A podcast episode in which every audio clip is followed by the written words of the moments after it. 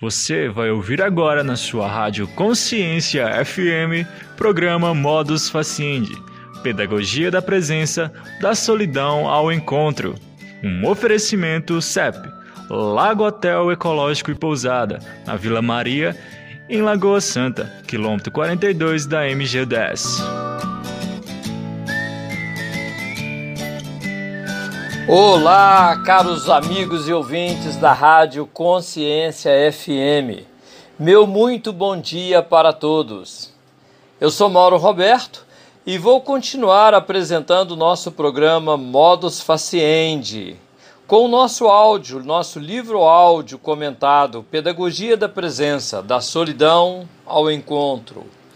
Esse é um oferecimento do CEP Lago Hotel Ecológico que fica no quilômetro 42 da MG10, a caminho da Serra do Cipó, em Lagoa Santa.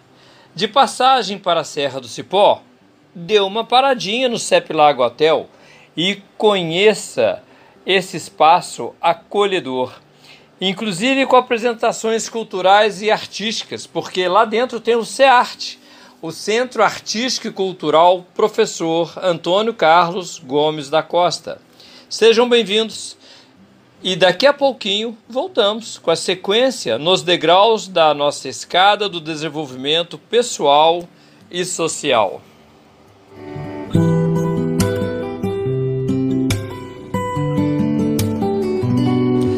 Vamos recuperar a síntese da escada do caminho de, do desenvolvimento pessoal e social a cada programa. Isso para facilitar o entendimento é, daqueles que acabaram de chegar. E está nos ouvindo hoje pela primeira vez, mas também para quem já ouviu recuperar e aos poucos até internalizar um pouco esse processo. Então, nosso primeiro degrau da escada do desenvolvimento pessoal e social é a identidade que é o compreender-se e aceitar-se. O segundo degrau, a autoestima, o gostar de você mesmo. O terceiro degrau, o autoconceito, ter uma ideia boa a respeito de si mesmo. O quarto degrau, a autoconfiança, que é o apoiar-se primeiro em suas próprias forças. O quinto degrau, a visão destemida do futuro, olhar o futuro sem medo. O sexto degrau, o querer ser, desejar ardentemente ser alguma coisa, ter um sonho. O sétimo degrau, o projeto de vida, é querer algo e saber o que é necessário para se chegar lá. O oitavo degrau, o sentido da vida, é a linha, a estrada, o caminho que liga o ser ao querer ser. O nono degrau é a autodeterminação, assumir a direção, o controle de sua própria vida. O décimo degrau, a resiliência, que é o resistir à adversidade e utilizá-la para crescer. O décimo primeiro degrau, a autorrealização, cada passo dado na direção do seu projeto. E o décimo segundo degrau, a plenitude humana, que é o encontro do ser com o querer ser. Nosso tema de hoje é o segundo degrau, o da autoestima. O que é a autoestima? A autoestima é um sentimento, um sentimento de pertencimento e de bem-estar com você mesmo, de pertencimento à coletividade humana. Sentir-se pertencente é sentir-se naturalmente acolhido. Acolhido onde? Primeiramente, sentir-se acolhido por você mesmo, com base no desenvolvimento de sua identidade. Depois, acolhido pela humanidade. Mas onde se faz presente essa humanidade? Essa sensação de pertencer à humanidade inicia na família. Aqui eu abro um parêntese. Como eu utilizo aqui o conceito família? Precisamos entender esse conceito de forma ampla. Não somente a família de laços consanguíneos, mas em especial também as famílias envolvidas pelos laços afetivos e que isso envolve todas as pessoas que se sentem bem e em família, com abertura, com reciprocidade, com compromisso com outras pessoas que ela desenvolve um afeto maior. Mas não posso deixar de apontar que esse sentimento essa sensação tem um histórico. O lastro desse sentimento está ancorado nas vivências e paradigmas nos quais se deram as relações na vida da pessoa.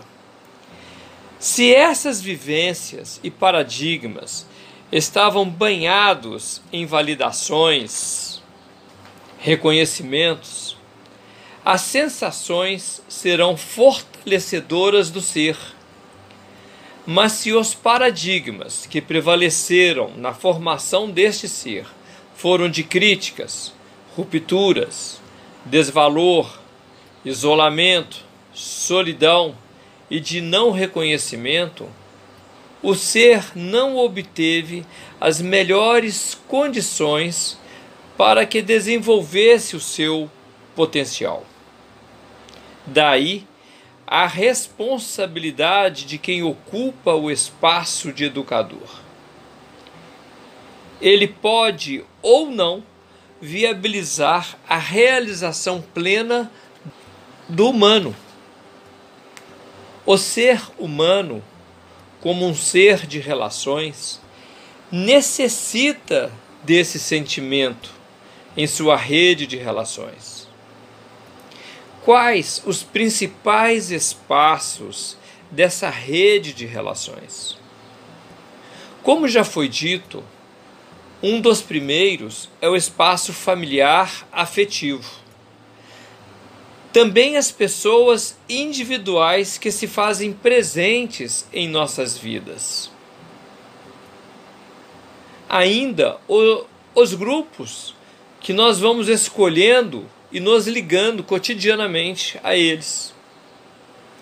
Outro espaço importantíssimo, pelo tempo que dedicamos a viver nele, em prol de nossa sobrevivência, é o espaço do trabalho,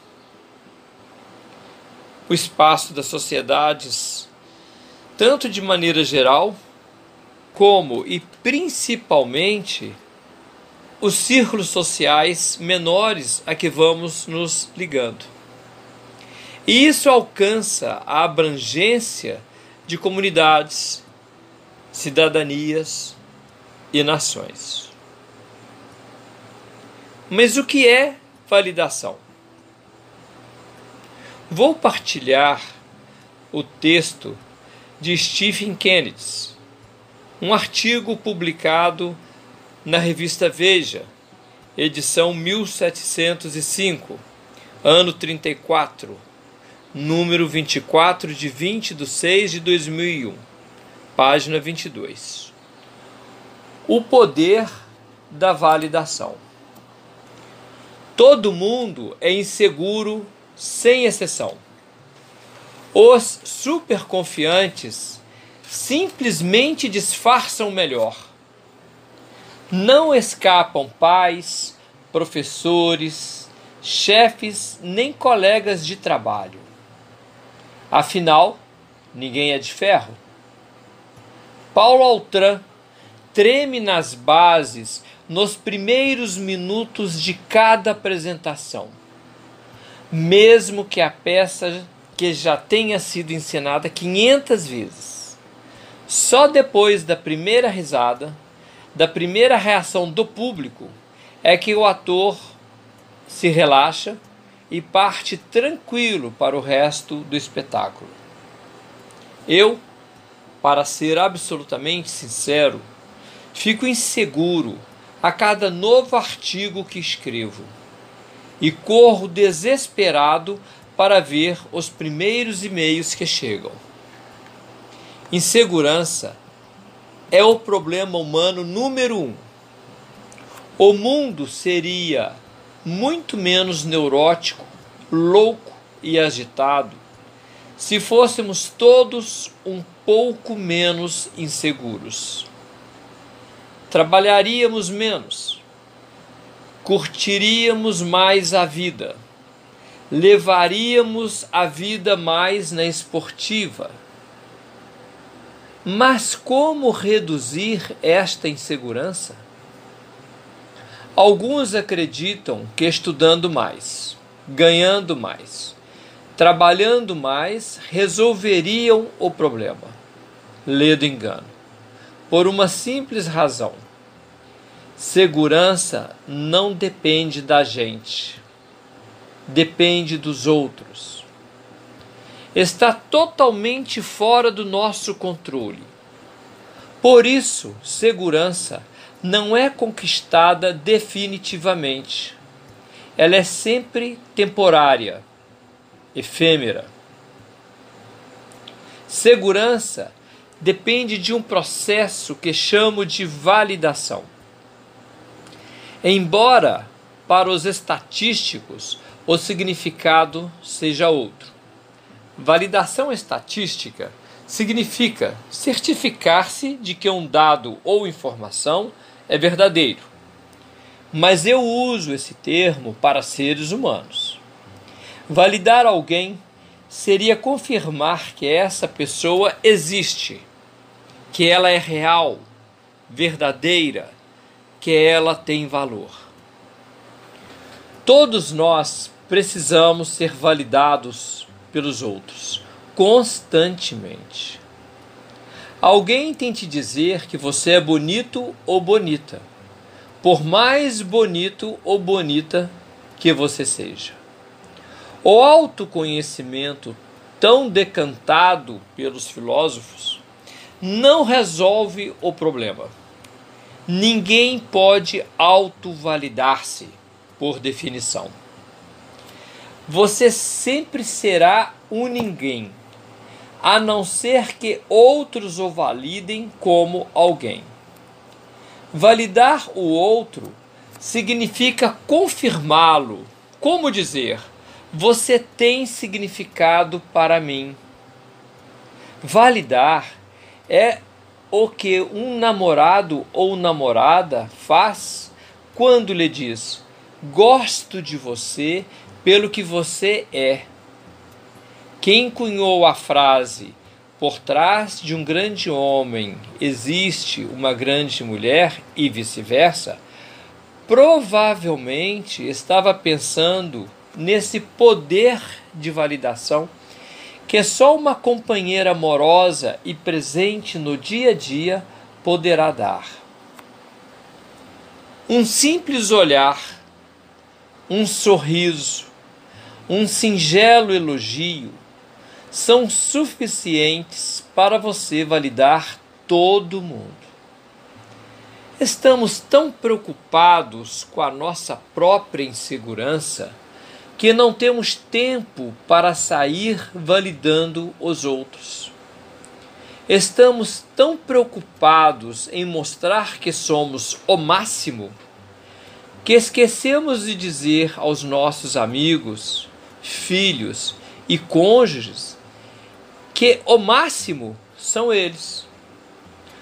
Puxamos o saco de quem não gostamos, esquecemos de validar aqueles que admiramos.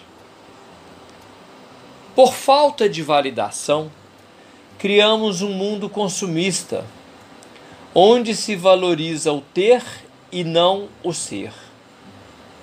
Por falta de validação, criamos um mundo onde todos querem mostrar-se ou dominar os outros em busca de poder.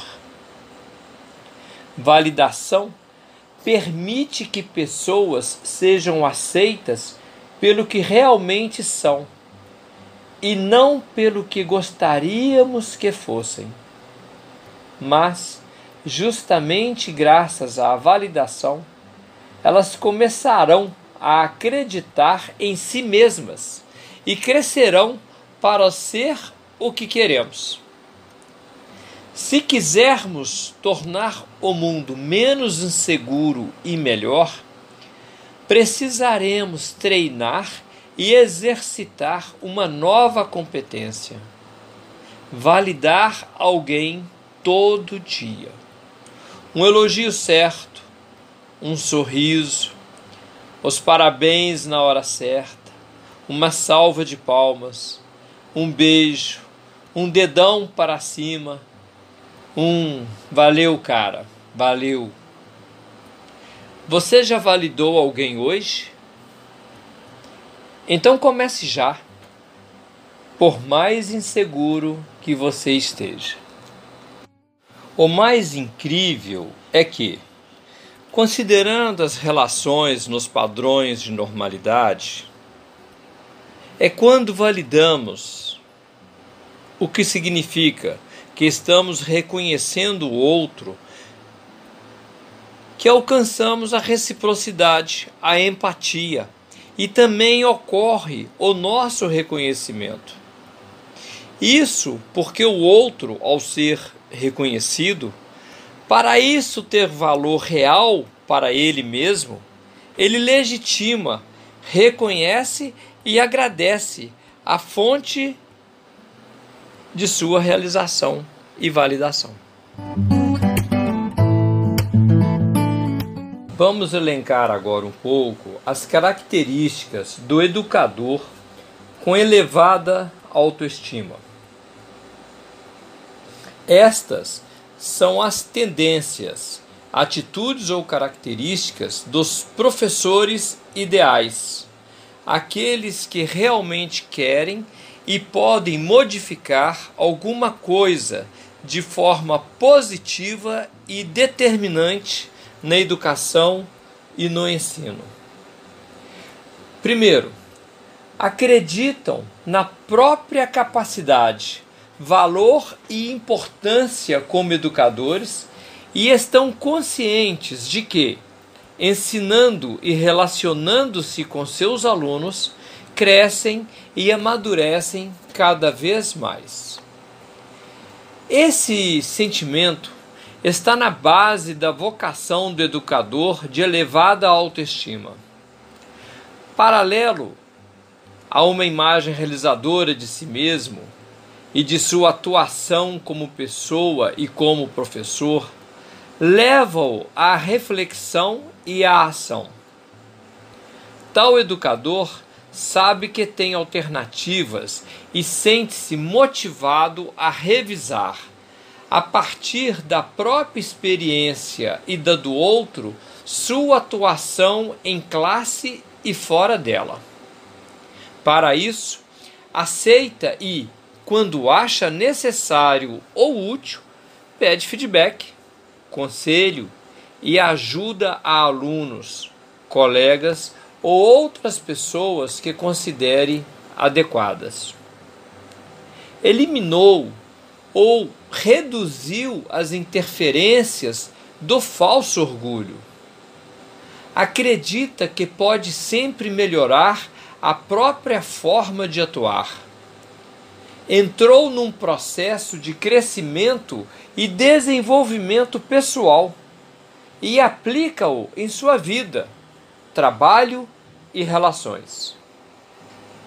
Segundo, estimulam sua própria confiança em si mesmos enquanto pessoas e, portanto, motivam-se a ter uma maior segurança e revisar as relações com seus alunos sob essa perspectiva.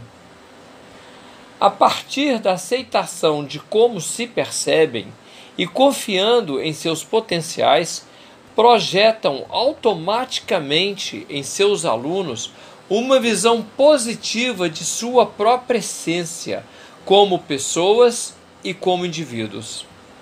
Consequentemente, os alunos formam um conceito positivo de si mesmos, pelo simples fato de serem pessoas e, como tais, com capacidade de aprendizagem e crescimento contínuos. Terceiro, estimulam a reflexão e a consciência sobre a capacidade e os potenciais de cada um de seus alunos. Não dão as coisas feitas a seus alunos, mas solicitam sua participação na descoberta, na crítica construtiva, na curiosidade analítica e na busca de soluções alternativas no desenvolvimento dos temas vivenciais, além dos currículos.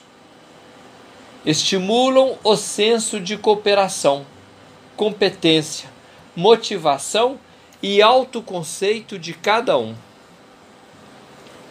Quarto, praticam e ensinam partindo do princípio de interdependência das pessoas e das coisas. Procuram fazer que os temas e formas de apresentá-los levem os alunos a relacioná-los a seus interesses pessoais e, assim, dedicar-lhes mais atenção. Dessa forma, por exemplo, o esporte, as férias, as festas, a música, as brincadeiras e etc. Tem aspectos que podem ser relacionados à matemática, história, geografia, ciências naturais e demais matérias. Do professor depende aproveitar essas relações multicurriculares para criar aulas interessantes, partindo de diferentes pontos de vistas e preferências de seus alunos. Junto a eles, procura exemplos e situações pessoais que aproximem o currículo com alguns de seus interesses, trabalhando nessa perspectiva com temas e situações reais. Quinto, com seu exemplo, estimulam, motivam e ajudam seus alunos a procurar e encontrar por si mesmos as soluções de seus próprios problemas e conflitos pessoais, além dos acadêmicos. As crianças, assim como os mais velhos, são capazes de fazê-lo quando isso lhes é proposto. Muitas vezes não lhes damos espaço para se relacionar livremente consigo mesmas e com os demais, surgindo daí muitos dos problemas da escola e da sociedade. O professor que sabe resolver seus problemas e ao mesmo tempo é capaz de pedir e utilizar o apoio dos demais com esse fim é um modelo ideal para estimular a autoconfiança de seus alunos em si mesmos e nos outros. Sexto, promovem e facilitam a compreensão dos conceitos que ensinam. Não aceitam ou promovem conhecimentos apenas memorizados. Relacionam os conceitos com as dificuldades que eles mesmos tiveram na compreensão das matérias.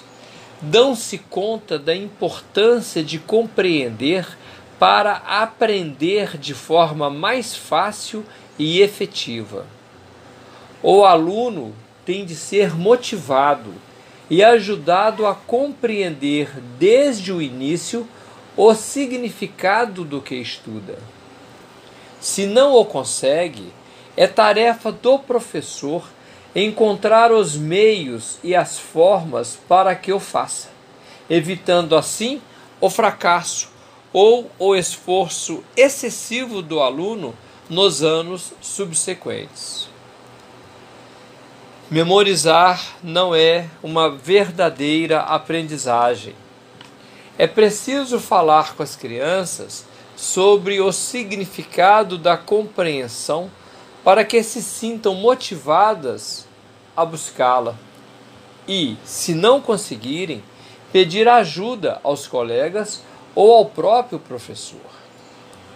Uma matéria não compreendida cria uma série de problemas, como a frustração, dispêndio de tempo desnecessário e ainda, desde a redução da própria autoestima até o fracasso nesse e em outros temas correlatos.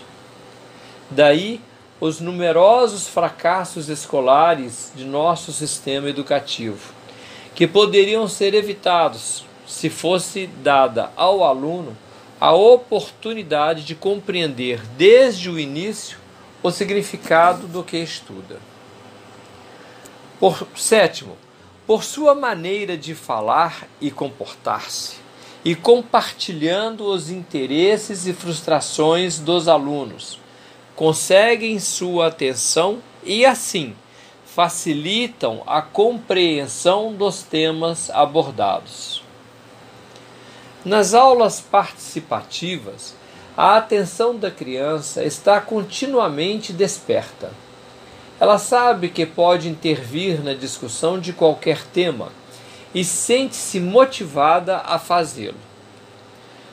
Com efeito, Todo o sistema a incita a intervir em qualquer momento da lição e, com suas observações e perguntas, facilita a tarefa do professor. Em sua classe, as crianças sabem que estão ensinando seus colegas e professores. Oitavo, eles levam a sério, respeitam e confiam em seus alunos como pessoas veem as crianças não apenas como alunos, mas como indivíduos com capacidade de aprender, compreender, participar e também ensinar. Aprendem com eles em qualquer momento e têm consciência disso. Como educadores, em geral, não estamos conscientes de que estamos aprendendo e os resultados se limitam. Daí a importância do conceito de metaconhecimento, ou conhecimento de que temos conhecimento e de que tipo é, como instrumento de motivação, satisfação e reforço. Esse conceito, normalmente, não é utilizado em aula e representa um bom instrumento educativo. Nono, suscitam admiração, respeito e carinho em seus alunos, por sua maneira aberta e carinhosa de atuar e de relacionar-se. Tem esses mesmos sentimentos pelos alunos, que os percebem e, pouco a pouco, correspondem a eles. Décimo, aceitam seus alunos como são, apreciam suas diferenças pessoais de uma perspectiva positiva de aprendizagem mútua e superação. Aceitam as aparentes facetas negativas de cada um como algo contingente e mutável. Promovem então a autorreflexão motivação ao autoconhecimento e crescimento de cada um. 11. Ajudam seus alunos a reconhecer seu do, seus dons pessoais, sua destreza e suas habilidades e tirar proveito deles e a aceitar seus defeitos, limitações e fraquezas como algo superável como fonte de aprendizagem e autossuperação. Utilizam em classe o metaconhecimento e o reforço individual e da classe como grupo. Para isso, necessitam fixar-se especificamente em cada um e dedicar-lhe sua atenção e interesse personalizado. Como tarefa prioritária, organizam seu tempo para esse fim, em várias formas de trabalhar com a classe de modo a dispor do tempo necessário para a interação com cada um. Décimo segundo. Sentem-se confortáveis em suas relações com os alunos e desenvolvem mutuamente a interação e o senso de pertença. Promovem situações para que ninguém fique isolado e nas quais cada um possa provar suas qualidades, habilidades e receber reforços por isso. Por exemplo, organizam a classe em equipes, com lideranças rotativas, intercâmbio periódico de, da composição das equipes e ensino direto a porta-vozes que, por sua vez, ensinam aos outros membros do grupo. A função dos porta-vozes é também rotativa e por turnos, para que todos se vejam investidos de uma responsabilidade especial diante dos demais. Se em algum momento percebe que alguém não está à altura, o professor esclarece as ideias individualmente e lhe dá os recursos necessários para poder enfrentar sua tarefa e responsabilidade de líder ou porta-voz. Discutem com seus alunos sobre a necessidade de uma boa convivência em classe e estabelecem com eles as normas correspondentes. Há várias maneiras de chegar a um consenso. Utilizá-las permite uma reflexão sobre a individualidade de cada um e uma prática na procura de colaboração e de soluções satisfatórias para todos, fruto do compromisso com as exigências iniciais. Dessa praxis, as crianças aprendem como assumir compromissos e defender seus pontos de vista dentro de limites aceitáveis para cada um e pelo grupo como tal, sentindo-se seguras com isto. Com essa prática, todos ganham ao invés de perder, evitando ressentimentos. Isso proporciona a professores e alunos maior segurança no valor da própria atuação e dos demais. Suas aulas estarão, assim, assentadas na autodisciplina e na responsabilidade de cada um. Décimo quarto. São pacientes, compreensivos e flexíveis com a atuação de seus alunos dentro dos limites básicos de disciplina, comportamento social, convivência e respeito estabelecidos como normas de convivência. No que se refere a essas normas, estão convictos de sua pertinência e de responsabilizar cada um, inclusive a si mesmos, por seu respeito e cumprimento. Não poupam esforços para que todos se comprometam com a boa convivência. 15.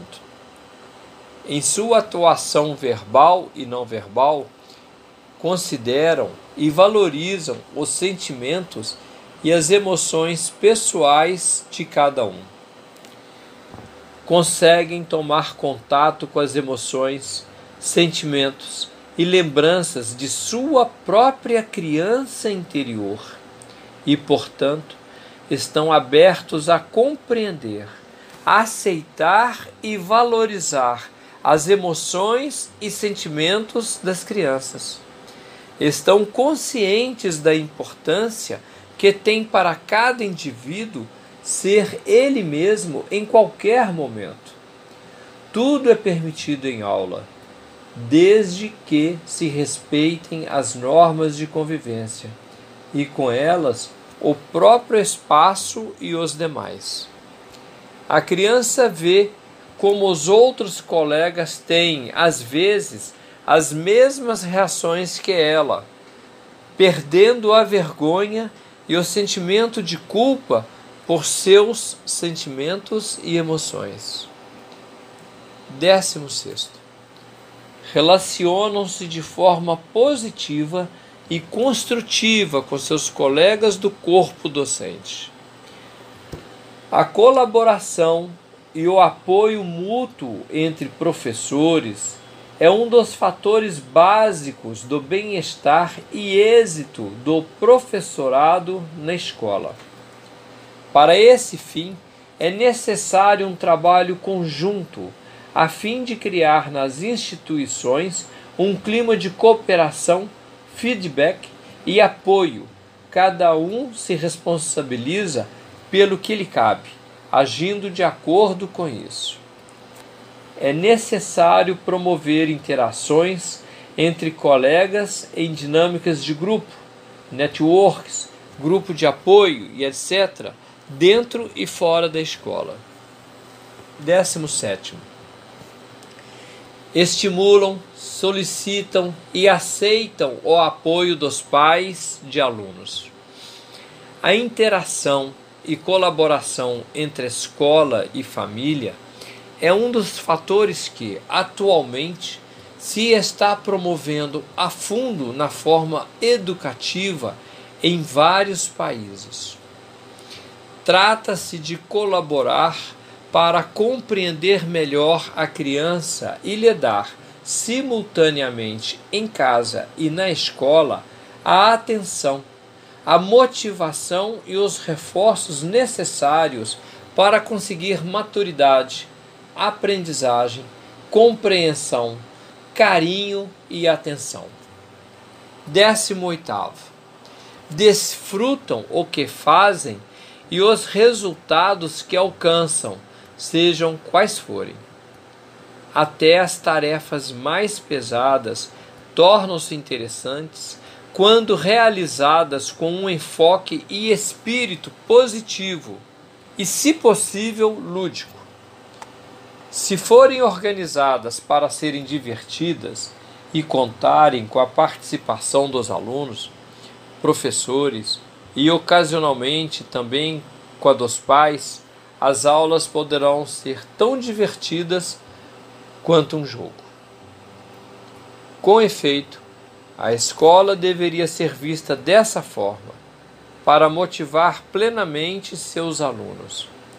Assim, a responsabilidade de cada um perde suas conotações negativas e as crianças acostumam-se a considerar suas responsabilidades algo divertido, desejável e de grande utilidade e eficácia.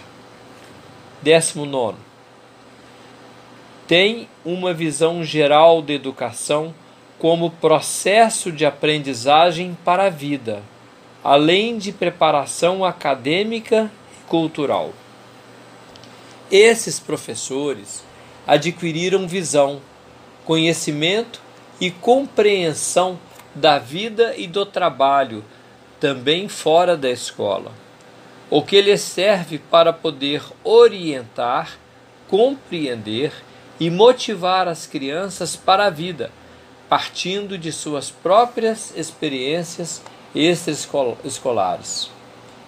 Vigésimo, utilizam e promovem o ensino multidisciplinar. O ensino multidisciplinar permite diversas abordagens para a compreensão dos temas, fixando a atenção participação e interesse de alunos e professor, professores. Existem várias formas bastante efetivas de aplicá-lo e é importante que o professor tenha acesso às respectivas informações. O professor com autoestima elevada propicia o acordo e a cooperação do corpo docente para preparar e implantar programas desse tipo com a colaboração de todos. Organizam-se para tornar possível um trabalho em equipe, não apenas entre alunos, mas também entre professores. Um dos aspectos negativos do trabalho escolar é o isolamento do professor diante da classe. Com o trabalho em grupo dos professores, evita-se essa situação de isolamento, permitindo-se uma ação educativa mais variada, efetiva e participativa em todos os níveis. 22 são conscientes da importância dos novos paradigmas educativos de aprender a pensar.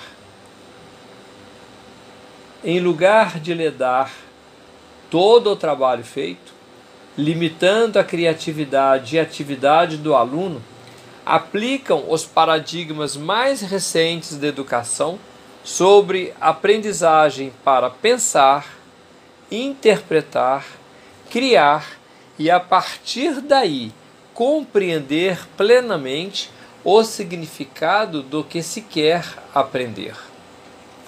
Para esse fim, existem técnicas de pensamento lateral, solução de problemas, criatividade, visualização e imaginação. Todas elas, além de desenvolver a capacidade intelectual e a criatividade de professores e alunos, permitem colateralmente reforçar e elevar sua própria autoestima. Não é algo restrito aos mais inteligentes. Se o professor conhece as técnicas e acredita nelas, todos podem ser beneficiados, inclusive ele mesmo. 23. Ensinam a aprender e facilitam o uso de técnicas de estudo. Os currículos escolares renovam-se continuamente ou deveriam fazê-lo, com o desenvolvimento da tecnologia, ciência, arte, interpretação histórica e etc. O professor ideal inteira-se do que se passa no campo da inovação educativa e o utiliza de forma efetiva. Existem técnicas de estudo, de memorização, de organização, de solução de problemas e conflitos individuais e de grupo. Turbilhão de ideias, mapa mental, visualização, meditação, debates e etc. Além de outros métodos consultivos e mnemônicos que podem ajudar a aprender e, inclusive, a motivar-se para continuar aprendendo de forma consciente e prazerosa durante toda a vida. Esses métodos permitem aprender de uma forma mais fácil e efetiva e, sobretudo, sem ansiedade ou agonia. O professor precisa conhecê-los tê-los utilizado e avaliado sua eficácia e, e a melhor maneira de implementá-los em diferentes situações e contextos educativos e vivenciais. 24. Estão disponíveis para pesquisa durante a própria atuação. Pessoalmente e com a ajuda de alunos e colegas, podem encontrar novas metodologias, formas alternativas de ensino, aprendizagem, avaliação, motivação, interação, conscientização e etc. O trabalho de classe pode ser uma contínua sucessão de pesquisa, debates, colaborações, perguntas e envolvimento de todas as tarefas mútua compreensão e aprendizagem. Para tanto, é preciso atuar progressivamente dos conhecimentos metodológicos básicos à invenção de uma nova metodologia e, se for o caso, quando necessário, atrevem-se a modificar o que já haviam feito, correndo assim conscientemente o risco que isso comporta de se enganar. 25. Estão suficientemente seguros de si mesmos e de sua capacidade para motivar e automaticamente gerar disciplina em sua classe. O fator disciplinante é um dos pontos mais conflitantes da atuação do professor. Grande parte de suas energias é gasta atualmente nessa tarefa, em detrimento da qualidade do ensino. Segundo estudos recentes, a disciplina em classe é resultado das projeções psíquicas do professor recebidas pelos alunos. Um professor com suficiente autoestima projeta nos alunos uma carga suficiente de segurança, carinho, interesse e compreensão, motivando assim um ambiente de autodisciplina. Evidentemente, em cada caso e em cada aula ocorrem situações distintas, mas em geral, essa prática de conduta repete-se de uma maneira ou de outra na grande maioria das pessoas. Há casos de crianças particularmente difíceis e desobedientes, ainda que o professor atue de forma aberta e motivadora. Nesses casos, o professor com elevada autoestima tem suficiente segurança, autoridade e nervos para conseguir desativar situações bastante difíceis, utilizando a empatia, a compreensão e a simpatia em lugar de confrontos, castigos e outras atuações negativas conseguem de alguma maneira estabelecer a motivação, o diálogo, solucionando situações conflitivas e de separação.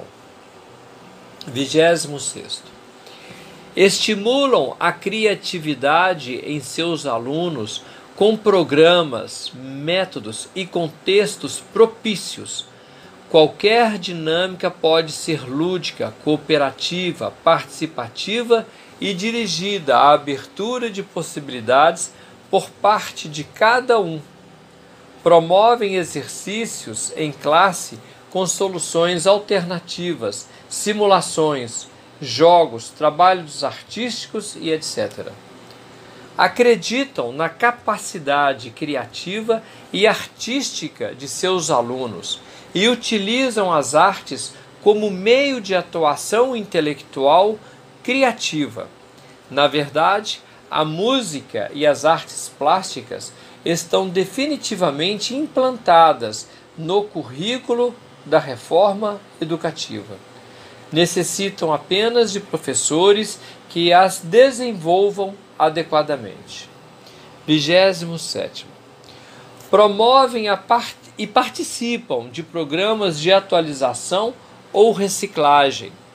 Reservam o tempo necessário para a leitura de literatura especializada sobre sua matéria e sobre qualquer outro tema que lhes ajude a melhorar seus conhecimentos e metodologias. 28. São otimistas quanto às capacidades e potencialidades de seus alunos e tem esperanças realistas sobre cada um deles, dentro de seus níveis individuais de desenvolvimento e amadurecimento. Seu objetivo é incrementar de forma contínua a competência e compreensão próprias e de seus alunos, sem causar frustrações, ansiedade ou agonia mas motivação, interesse, atenção, prazer e colaboração mútuos. Não se trata de ter expectativas superiores à capacidade de cada um. O que esperam de si mesmos e de seus alunos é que aceitem sair de suas supostas limitações para entrar em dinâmicas de resultados e, a partir daí, de autoestima. Isso é fruto de sua confiança na capacidade e disposição das pessoas. Para isso, criam contextos e situações nos quais cada um possa alcançar resultados, ainda que modestos, que reforcem a autoconfiança. 29. Reconhecem os diferentes estilos de aprendizagem e preferências, tanto próprios como de seus alunos. Há alunos que têm dificuldades de aprendizagem quando não lhes são dadas determinadas condições de ensino. Saber quando é o caso representa um fator determinante no êxito do professor. Percebem que cada pessoa responde em sua aprendizagem a diferentes estilos ativos, reflexivos e etc. E, as, e há distintas preferências sensoriais, visual, auditiva, sinestésica, assim como há condicionamentos presentes e passados do próprio ambiente familiar e social. Consciente de tais situações, o professor adapta sua forma de ensino aos estilos e necessidades de cada um, promovendo também a integração dos diferentes estilos de aprendizagem em si mesmo e em seus alunos. Trigésimo. Tem conhecimentos sobre psicologia infantil, não apenas da perspectiva da psicologia do desenvolvimento, mas também da psicologia clínica. Percebem e valorizam, na medida certa, as situações pessoais que interferem na capacidade de concentração, aprendizagem e interesse da criança. O professor ideal deve estar capacitado para realizar um trabalho quase terapêutico com seus alunos. Para tanto, necessita tê-lo realizado individualmente, reconhecido e integrado os traumas de sua própria criança interior e ter comprovado em si mesmo como esse passo ou processo marcou sua forma de ser, atuar e relacionar-se. Sobre esse ponto, recorro ao que foi dito nas reflexões introdutórias e reconheço que se trata de um tema que pode suscitar uma reação negativa em boa parte do professorado e dos educadores. Acredito, contudo, que se pretendemos alcançar resultados, é preciso romper esquemas.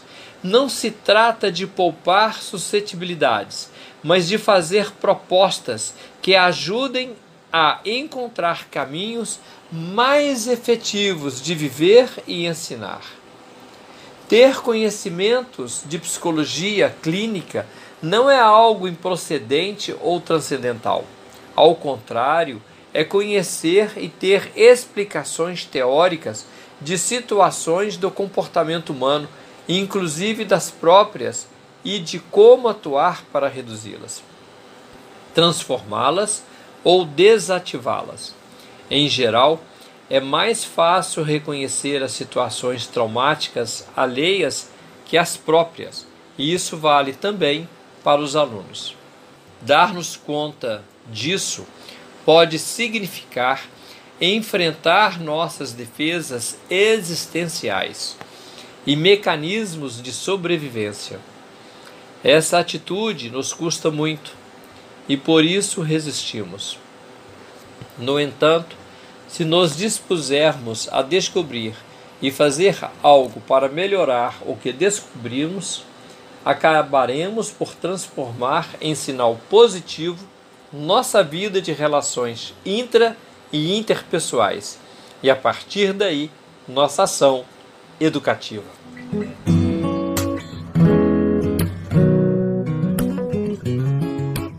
Meus caros ouvintes da Rádio Consciência FM, meu muito obrigado pela sua audiência.